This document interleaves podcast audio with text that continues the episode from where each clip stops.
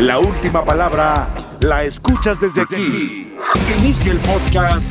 Es así y punto. Bienvenidos. Esto es Es así y punto. ¿Qué tal? Un saludo para todos. Yo soy Hernán Pereira y aquí estamos armando este podcast. Comenzamos este podcast hoy jueves 13 de abril del 2023. ¿De qué hablaremos? Por supuesto, de la UEFA Champions League.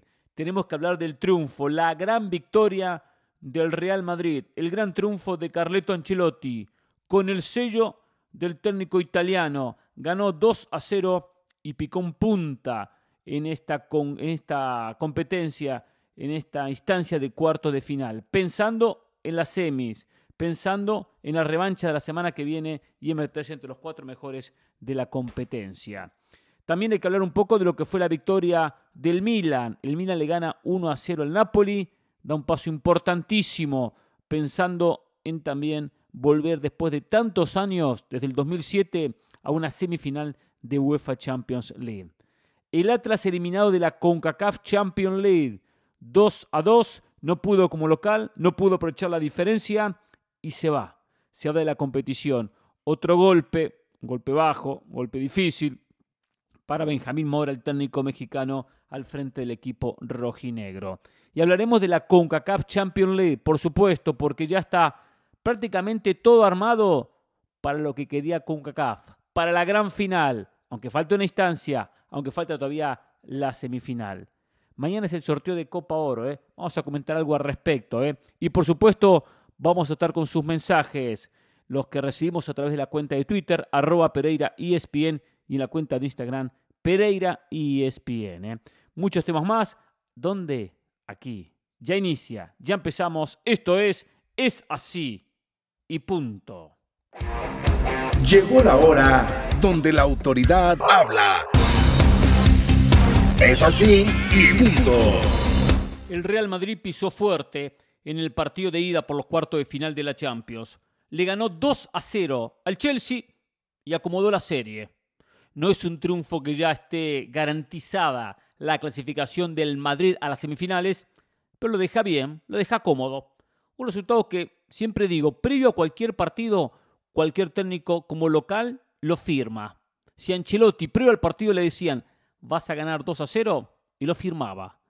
¿Por qué? No se pierden como local, no se empata como local y se saca diferencias. Y no es la diferencia de un gol, la diferencia de dos goles. Por lo tanto, llega tranquilo a lo que va a ser el partido en Stamford Bridge. Tranquilo, pero ojo, una serie que no está definida. Entiendo que el Madrid es el favorito. Como ayer decía, no voy a poner un peso ni pondría un peso por el Bayern Múnich, tampoco lo haría por el Chelsea. Pero el Chelsea se la va a jugar en la revancha. Y va a intentar, con lo que tiene, dar batalla, pelear y quizás el partido, porque esto es fútbol y el fútbol es apasionante y tiene estas notables historias, de repente le da una clasificación a semifinales. Va a ser difícil, es muy difícil voltear hasta el Real Madrid, que hizo las cosas correctamente bien, que salió a buscar el partido, que no generaba mucho pero tenía control de la pelota. El Chelsea parado con cinco hombres atrás, dos hombres por fuera, la James por un costado, eh, por el otro, dos carrileros, tres centrales, tres volantes en el medio, con la presencia de Kanté, Kovacic, Enzo Fernández, y adelante se las arreglaban Sterling y el propio Joao Félix. Joao Félix, que tuvo a los pocos minutos una clara situación en un mano a mano que definió mal. Definió mal porque es Joao Félix. Si era un jugador de otra característica, o mejor dicho, de otras condiciones, de otra personalidad, mucho más consolidado, eh, figura, la mandaba al fondo. Pero Joao Félix se le achicó el arco en esa situación que hubiese sido importante en el partido, de repente clave en el partido, pero no supo aprovecharla. Capaz que el Madrid lo daba vuelta, pero esas situaciones en el fútbol hay que mandarlas al fondo. No se puede perdonar. Al Madrid no se lo puede perdonar. No se le puede dar vida. Y el Chelsea le dio vida. Y lo trabajó hasta que un pase formidable eh, dejan a, Vinicius en una posición. Y estos son los aciertos que tiene a veces Ancelotti. Ancelotti nunca le va a dar fisonomía de juego a sus equipos desde eh, una gran posesión, desde una idea de fútbol ofensivo. Él va a ir acomodando como venga la, la tarde, va a ir acomodando como venga la mano. Pero eh, a Vinicius le mandó un mensaje. Vinicius, tienes que alternar por el medio y por izquierda.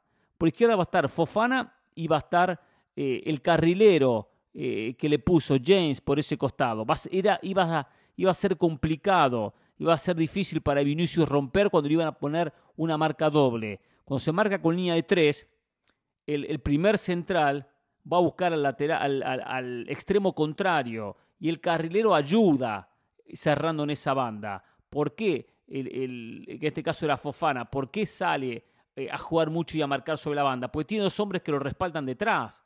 Tiene dos centrales que lo terminan respaldando, eh, como era el caso de Thiago Silva el caso de Koulibaly, que después se lesionó y otra baja para el Chelsea para el partido de revancha.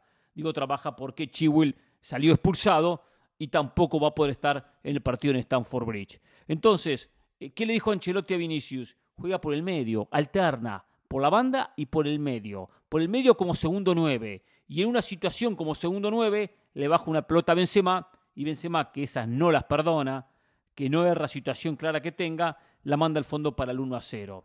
Y el Madrid manejó el partido, no lo peloteó, no le pasó por encima, pero tenía el control del encuentro. Era muy poco, eran esporádicos los ataques del Chelsea. Eh, no había una, una idea del Chelsea de cambiar. Tampoco se podía pedir milagros de un equipo que tiene técnico interino, que llegó hace muy poquito, que tuvo cinco entrenamientos, y un Chelsea que anímicamente ha perdido la confianza después de una muy pobre actuación en la Premier. Y por eso no fue casualidad que en una jugada muy bien trabajada, en un tiro de esquina, movimiento del, tiro de esquina para Vinicius, Vinicius para, primero para Tony Cross, Tony Cross para Vinicius y Vinicius para Asensio. Salimos, entramos, salimos, entramos. Es decir, del tiro de esquina la pelota se juega hacia atrás, después se juega hacia adelante y después se juega hacia atrás. Eh, eh, movimiento muy interesante, trabajado, porque si algo tiene eh, Asensio, que siempre lo decimos, es una notable pegada de zurda. Si hay una, virtud que tiene Asensio es la pegada con la pierna zurda, le pega muy bien, y le pegó muy bien, y la mandó al fondo. Ah, estaba puesto en el lugar correcto para hacer esa jugada, cuando todos esperaban que Vinicius iba a encarar por fuera, iba a intentar romper en el 1 a 1, la juega hacia atrás Golazo de Asensio, sello de Ancelotti, 2 a 0 y partido liquidado. No tuvo como el Chelsea hacer partido, demostró ser inferior anímicamente, ser inferior futbolísticamente y el Real Madrid pisó fuerte en este primer partido por los cuartos de final. Sabiendo que queda una revancha, sabiendo que quedan 90 minutos, sabiendo que en Stamford Bridge alguna posibilidad va a tener el conjunto inglés, que en su momento vamos a analizar qué tan alta es para poder llegar a la próxima instancia de esta Champions. Lo de Joao Félix, ayer lo decíamos en la banda, eh, tiene que pesar más. Un futbolista que se pagó, se pagó más de 100 millones de euros y se generó tanta expectativa cuando llegó al Atlético Madrid. No anduvo, supuestamente por Simeone, decían muchos, y decía el propio futbolista. Bueno, Simeone no está. Ahora lo dirige Lampard. Tampoco hizo diferencias. Pero hay situaciones que los futbolistas tienen que resolver. Los grandes futbolistas resuelven esas situaciones. Y no lo que pasó con el propio Joao Félix que despareció una situación clara. El Chelsea jugó lo que uno pensaba, defender y contragolpear, aguantar, jugar con la desesperación del rival, pero eso de contragolpear en alguna oportunidad tiene que tener efectividad, si no, no sirve. Y no le sirvió al conjunto de Inglaterra. Una muy buena victoria del Madrid, sigue demostrando eh, su historia, su jerarquía, su peso individual, Fíjense que en el medio puso a Tony Cross, a Valverde y al propio Luka Modric. La experiencia de Luka Modric, notable del croata, Tony Cross como volante central, un poco incómodo, no se siente tan bien en esa posición, y Valverde, que es el hombre que se ha ganado el puesto en la mitad de cancha. No jugó con su Amení, poniendo a Valverde como extremo, prefirió ponerlo como un interior y darle a Rodrigo esa posición sobre la banda derecha, o más como un delantero sobre la derecha un Rodrigo, un Rodrigo que más allá que, que arranca en velocidad y Chiwil termina cometiéndole la infracción que deriva después en el tiro libre eh, eh, y en la roja al futbolista del Chelsea, eh, no marca diferencias, Rodrigo. Le cuesta marcar la diferencia que tiene que marcar un futbolista del Real Madrid. Si hay un puesto que tiene que reforzar el Real Madrid para la próxima temporada, es ese delantero por derecha. es joven, hay que darle tiempo, pero todavía no llega al nivel que, pretende uno como jugador del Madrid. Tiene 22 años, Rodrigo, es joven, No digo que es un jugador que no sirva ni tampoco para desprenderse, pero el Madrid necesita otra, eh, otra calidad de jugador, porque se va a envejecer Benzema, se va a envejecer Luka Modric y esta nueva generación tiene que ir tomando el rol de estas grandes figuras que tiene el Real Madrid. El Madrid demuestra esta jerarquía, eh, pasa por encima del Chelsea y todo hace indicar que se enfrentará al City en una semifinal de Champions, que va a ser para alquilar balcones, que es revancha de lo que pasó el año pasado. Pero no nos vamos a adelantar, no nos vamos a meter en un partido que ya uno quiere palpitar y uno quiere analizar. No, vamos por parte, vamos por parte. Porque ayer, como les decía, ya los aviondos, los que creen que se la saben todas, los que piensan que están un paso adelantado, que dicen ya está todo definido, seamos claros, esto no está definido. Faltan 90 minutos y el Chelsea se la va a jugar en Inglaterra. Tendrá que mejorar muchísimo, porque con el nivel que mostró el día de ayer no le alcanza para eliminar al Real Madrid. Pero sabemos que por la inspiración de jugársela todo por el todo, con la motivación de jugar ante su público, va a poner toda la ficha en ganador y quizás le sale una buena partida. Va a ser complicado, va a ser difícil, porque en Madrid, cuando juega de visitante, no se achica como otros equipos. Le pasó contra el Liverpool, se agrandó, aunque perdía 2 a 0 y muy posiblemente la semana que viene haga un papel similar para meterse entre los cuatro mejores equipos de Europa. Hasta ahora, con total justicia, se lo está ganando en la cancha. Es así y punto. Llegó la hora donde la autoridad habla. Es así y punto. Ganó el Milan 1 a 0 al Napoli. El partido jugado en el estadio Giuseppe Meazza el conjunto de Stefano Pioli saca una ventaja mínima, pero ventaja en fin en esta instancia también de cuartos de final de la Champions. Para el Milan también es un triunfo muy importante, muy destacado, porque sabemos lo importante que ha sido para el Napoli esta temporada, donde logra tener eh, en el calcio una ventaja de puntos abismal, de 22 puntos le sacó el Napoli al Milan en el fútbol italiano. 22 puntos, es mucha diferencia, una diferencia muy amplia. Por lo tanto, tiene mucho valor, muchísimo valor, cuando el Milan le está compitiendo en Champions. Le viene de ganar en el calcio 4 a 0 y ahora le gana por 1 a 0 en condición de local. Gol de Benacer al minuto 40. Eh, fue mm, eh, expulsado Anguissa, el conjunto del Napoli. El equipo de Spalletti terminó con 10 hombres por doble amonestación lo cual el Napoli ahora jugará como local. Puede darlo vuelta, puede darlo vuelta, tiene con qué, eh, pero sin dudas es un partido donde eh, ya juega con la presión, con la obligación de dar vuelta el resultado. Contra un equipo del Milan que se siente confiado, tiene una historia que no tiene el Napoli, tiene un 4-0 de hace muy poco que le da confianza y viene con un corto 1-0 que por lo menos le da la ventaja y le da la posibilidad que empatando llega a la semifinal de Champions. Y no vi el partido porque me concentré en el encuentro del Real Madrid. Me contaban que jugó el Chucky Lozano como titular, fue después reemplazado, que poco hizo ante la marca de Tío Hernández, que le ganó la mayoría de los duelos individuales. Eh, por lo tanto, habrá que ver qué pasa. Hay, acá hay una moneda en el aire, acá hay una duda, acá hay una incógnita, acá hay nada definido. Cualquiera de los dos puede llegar a pasar y tendremos seguramente un emotivo partido en la revancha que va a definir uno de los dos equipos para, los, para las semifinales. No me estrenaría tener el clásico de la Madonina en las semifinales, o sea, el Milan-Inter en Champions.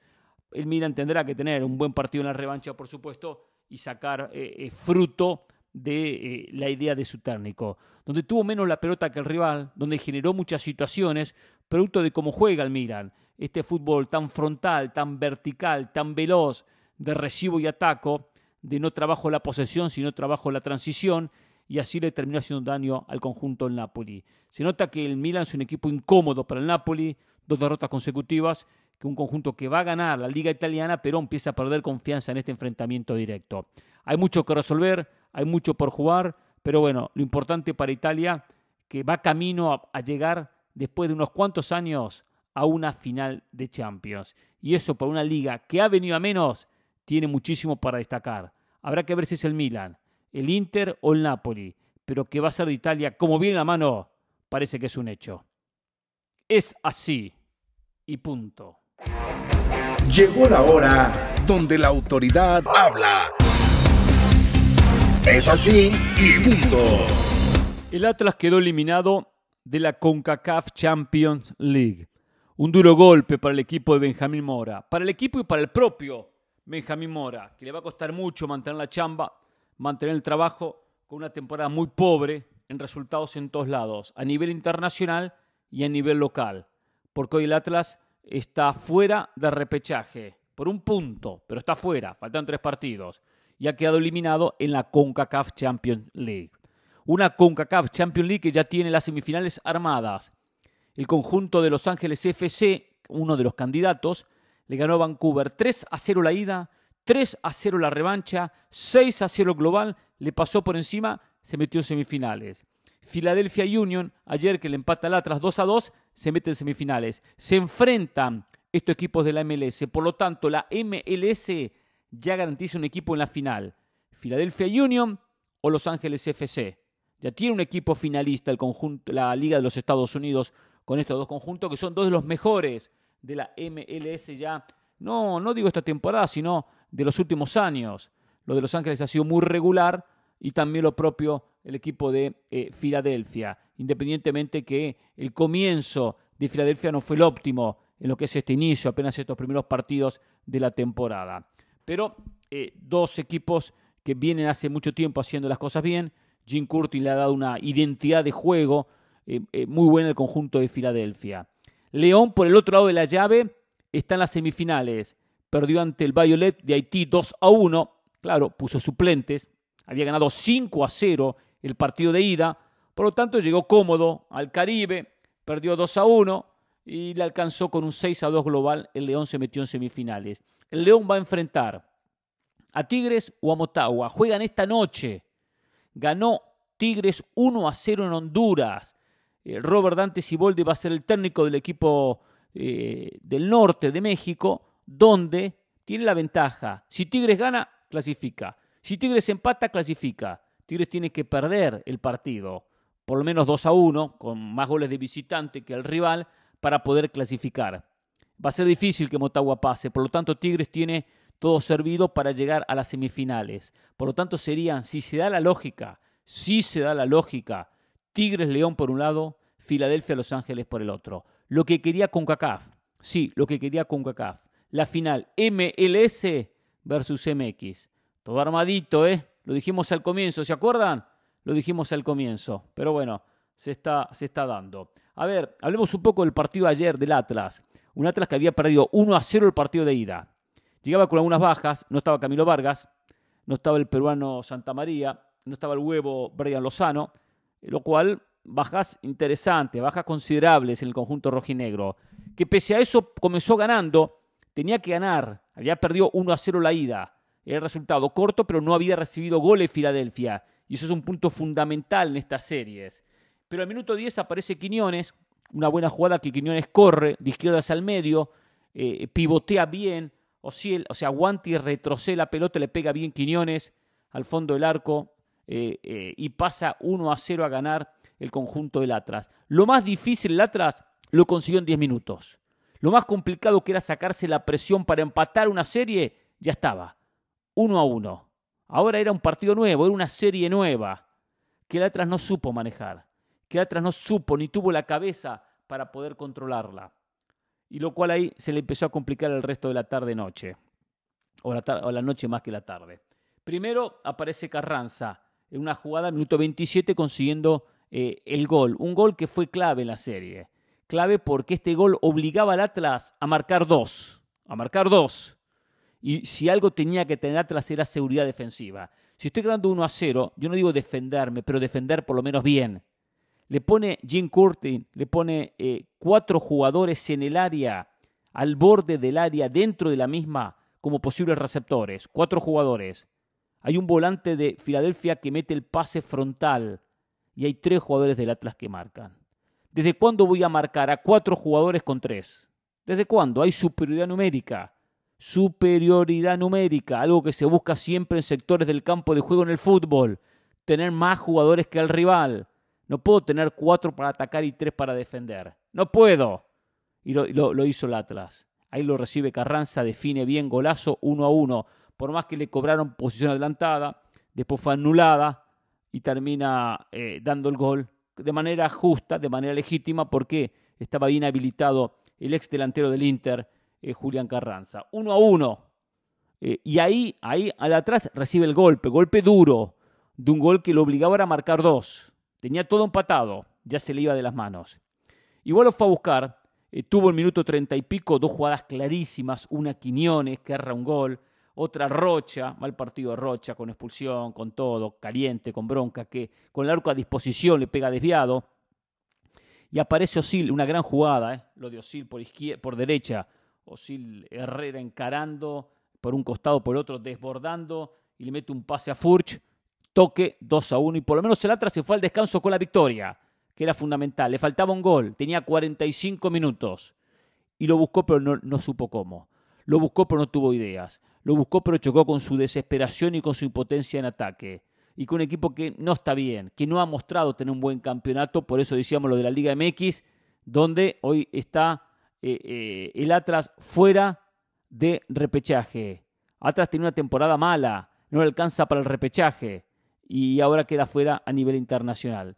Sobre el final, un Atlas jugado en ataque, mal parado, aparece el danés que, que solo que corre, Ure corre solo, de izquierda hacia el medio, la diagonal, le pone el pase a Carranza, Carranza define, le cobra nuevamente, posición adelantada, no era, gol de, del Atlas, gol de Filadelfia 2 a 2 y liquidó toda posibilidad del Atlas, que ahí ya estaba a dos goles, a dos goles de poder llegar a clasificar. Es una, un golpe duro para el Atlas, que uno esperaba por lo menos competir con otras posibilidades. Sin sobrarle nada, de casualidad, pasó por encima de Olimpio de Honduras. Hay que decirlo, porque se dio la goleada en el partido de revancha después de un partido de ida impresentable. Pasó de ronda, se metió en esta instancia, pero no alcanzó para más. Golpe para el equipo rojinegro, que esto también muestra una realidad que lo hemos dicho en algunas oportunidades. México, para competir en la CONCACAF Champions League, tiene que competir con los mejores equipos. Para volver a ganar el torneo o para pasar de rondas, tiene que competir con los mejores conjuntos un Atlas hoy por hoy no está a la altura de los mejores equipos. Es verdad, ganó su derecho en la cancha, porque ganó dos torneos consecutivos de la Liga MX, ganó dos campeonatos, por eso clasificó a la CONCACAF Champions League. Nadie le regaló nada. Pero hoy la realidad del Atlas no es buena. Y cuando un equipo compite con una realidad futbolística que no es buena, que a veces pasa con equipos de la MLS también, ¿eh? Vancouver no estuvo a la altura del campeonato comiéndose seis en 180 minutos contra Los Ángeles FC. De repente hasta el Atlas eliminaba a Vancouver. Pero voy a, ese tema. Hoy no puede dar ventaja un equipo de la MLS o un equipo de la Liga MX en enfrentamientos internacionales. El que da ventaja pierde, porque hay equipos preparados, como está preparado Monterrey, o está preparado América, o está preparado Los Ángeles, o está preparado Filadelfia. O sea, hay equipos fuertes en las dos ligas. Si se enfrentan es una historia, pero cuando por diferentes razones llegan equipos que no son los fuertes, que no son los grandes candidatos, que no tienen los planteles de otros equipos, terminan pagando muy caro el precio. Y lo pagó el Atlas anoche con esta eliminación. Que seguramente a la corta o a la larga le va a cortar la cabeza a Benjamín Mora. Si Mora no clasifica al repechaje como mínimo, si Benjamín Mora no consigue eh, eh, algo bueno en este cierre de campeonato, en estos últimos tres partidos, que cambien su imagen, Mora, después de estos dos fracasos, o el que está consumiendo la liga y el que ya consumió en la CONCACAF, va a quedar fuera del equipo rojinegro.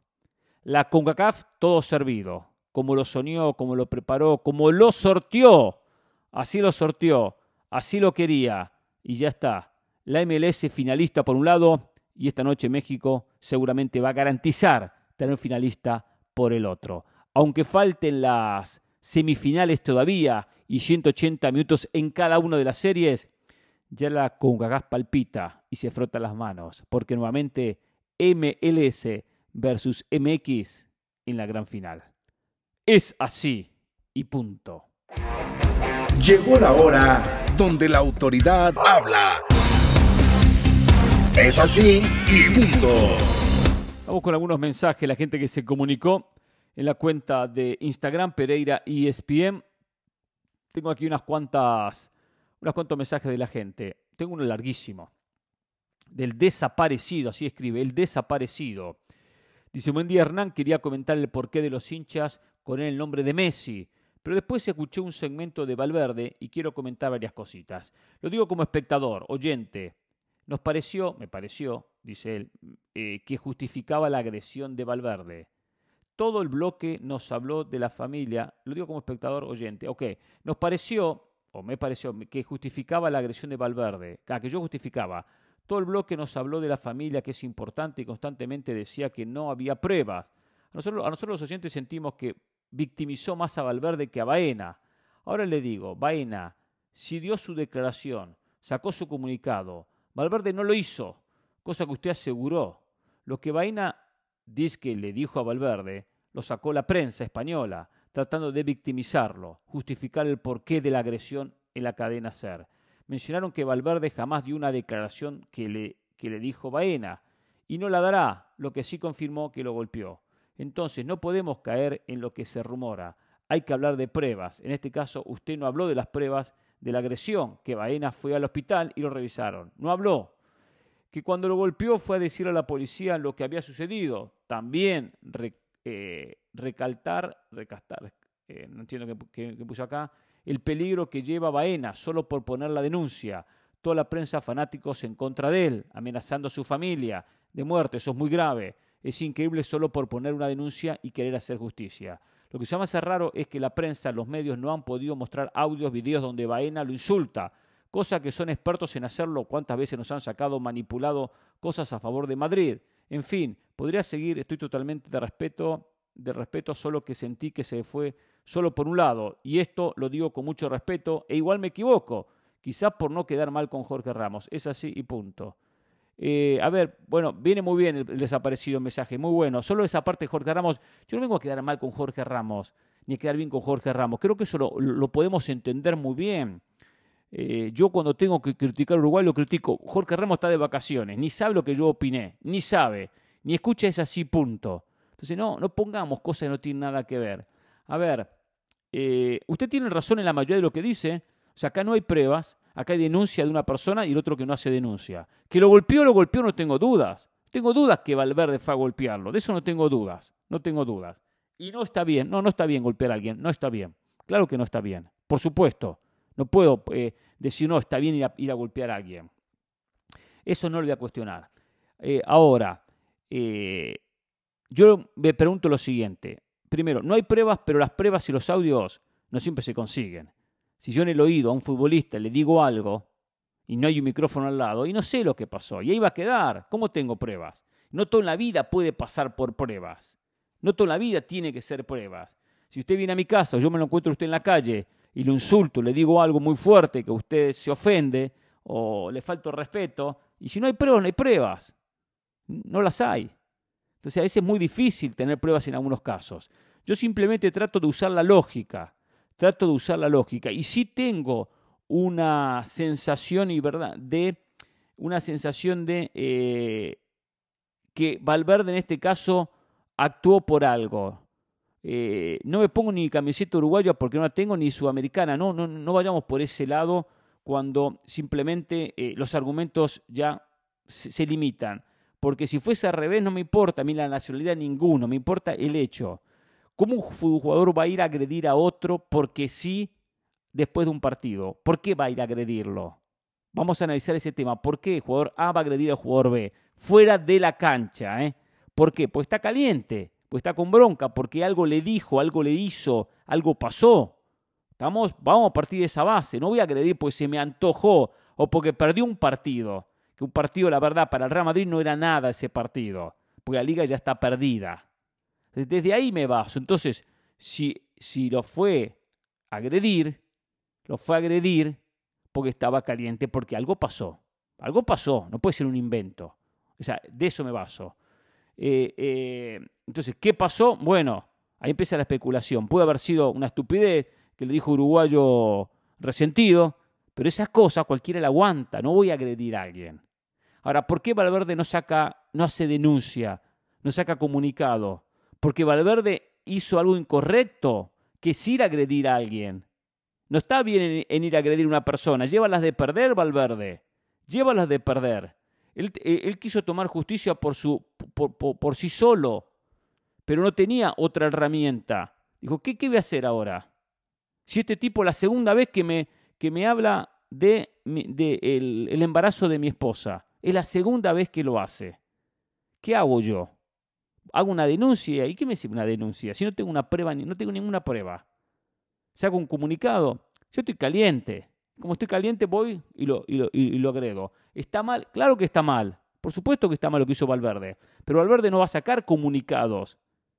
Ni Valverde va a sanar, porque Valverde está en falta. Valverde, fue a pegar. No se justifica lo que pegó. Pero entiendo la calentura.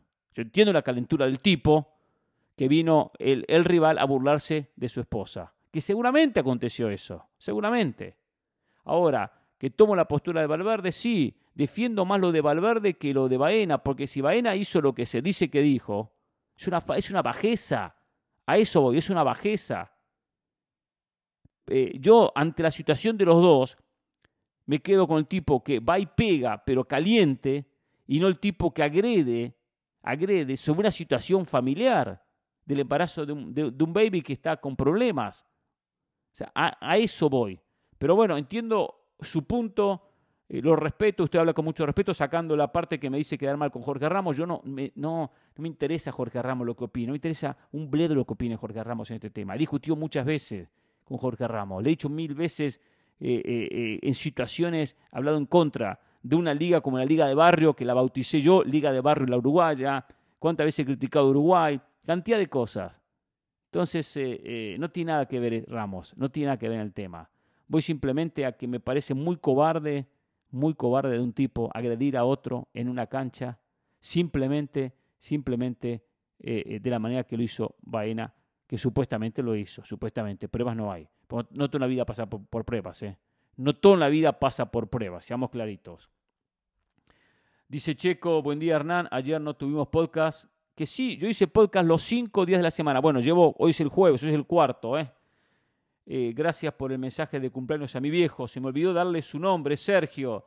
Yo soy el Junior. Bueno, abrazos a Sergio entonces eh, eh, por el cumpleaños que le mandé, pero bueno, le faltaba el nombre.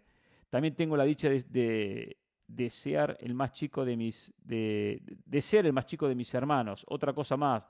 A mi viejo no le gustaba ese así, punto, porque no hablaba de béisbol, pero con el tiempo le gustó. Ahora me dice, ponle a ese así, punto. Hashtag es así. Gracias, Checo. Bueno, me alegro, Sergio.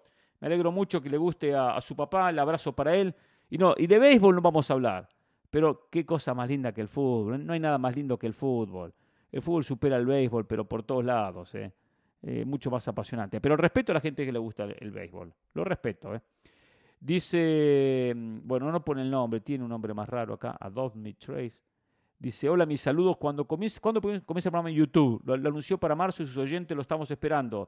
¿Tendrá algún invitado? Yo también esto lo estoy esperando, pero bueno, hay, hay unas cuestiones que no manejo, que tienen que ver con la empresa. Hay alguna reunión pendiente y de ahí se va a, definir. Dago Morán dice, ¿cómo se sentirá Todd Broadley? El tipo gastó 600 millones y el Chelsea es un desastre. Y bueno, que se dé cuenta, que se dé cuenta el estadounidense que no es cuestión de gastar, gastar y gastar, sino hacer bien las cosas, hacer bien las cosas. Y el Chelsea no hizo bien las cosas. Primero desde el punto de vista director técnico. Ahí se equivocó en su manera con la salida de Tuchel, en su, en su eh, después, bueno, poner a Graham Potter, todo, todo, todo lo que aconteció.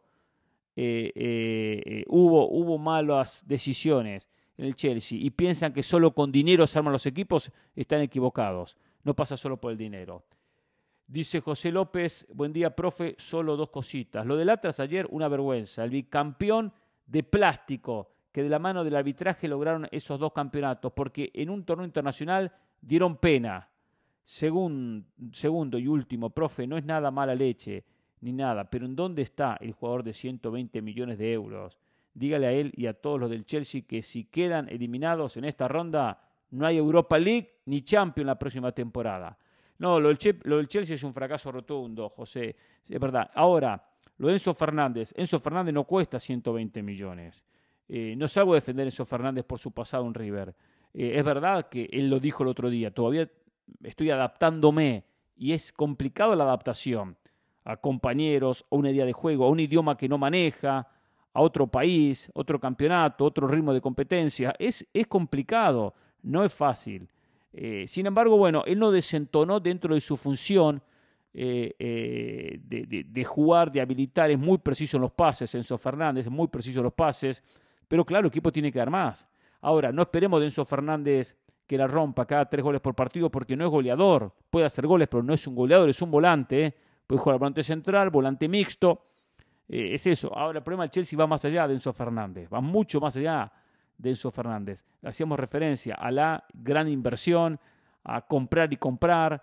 Eh, primero que tener un buen técnico, un técnico que ya haya demostrado poder manejar un equipo con figuras, un equipo con, grandes, con grandes jugadores, con gran presupuesto, una idea de juego, comprar los jugadores de acuerdo a la idea de juego y no simplemente salir a comprar y comprar pensando que los futbolistas van a cambiar una historia.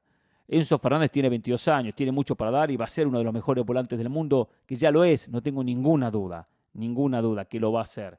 Eh, pero también hay un periodo de adaptación lógico. Lo del Chelsea terminó siendo un fracaso, o está siendo un fracaso rotundo si queda fuera de Champions, no tengo ninguna duda. Eh, lo de la Premier lo deja hoy fuera de toda competencia europea, lo cual la, la temporada que viene será apostar solamente a recuperar espacio en la Premier. Eh, y esto habla a las claras también de lo complicado que representa la Premier, que un equipo que tiene una temporada eh, floja en España se mete en Champions. Un Atlético Madrid, un Barcelona con una mala temporada se meten en Champions. Si le va mal, terminan cuartos. En Inglaterra un equipo le va mal y no le alcanza ni para clasificar a la Europa League. Las diferencias entre una liga y la otra. Hasta mañana. Es así y punto.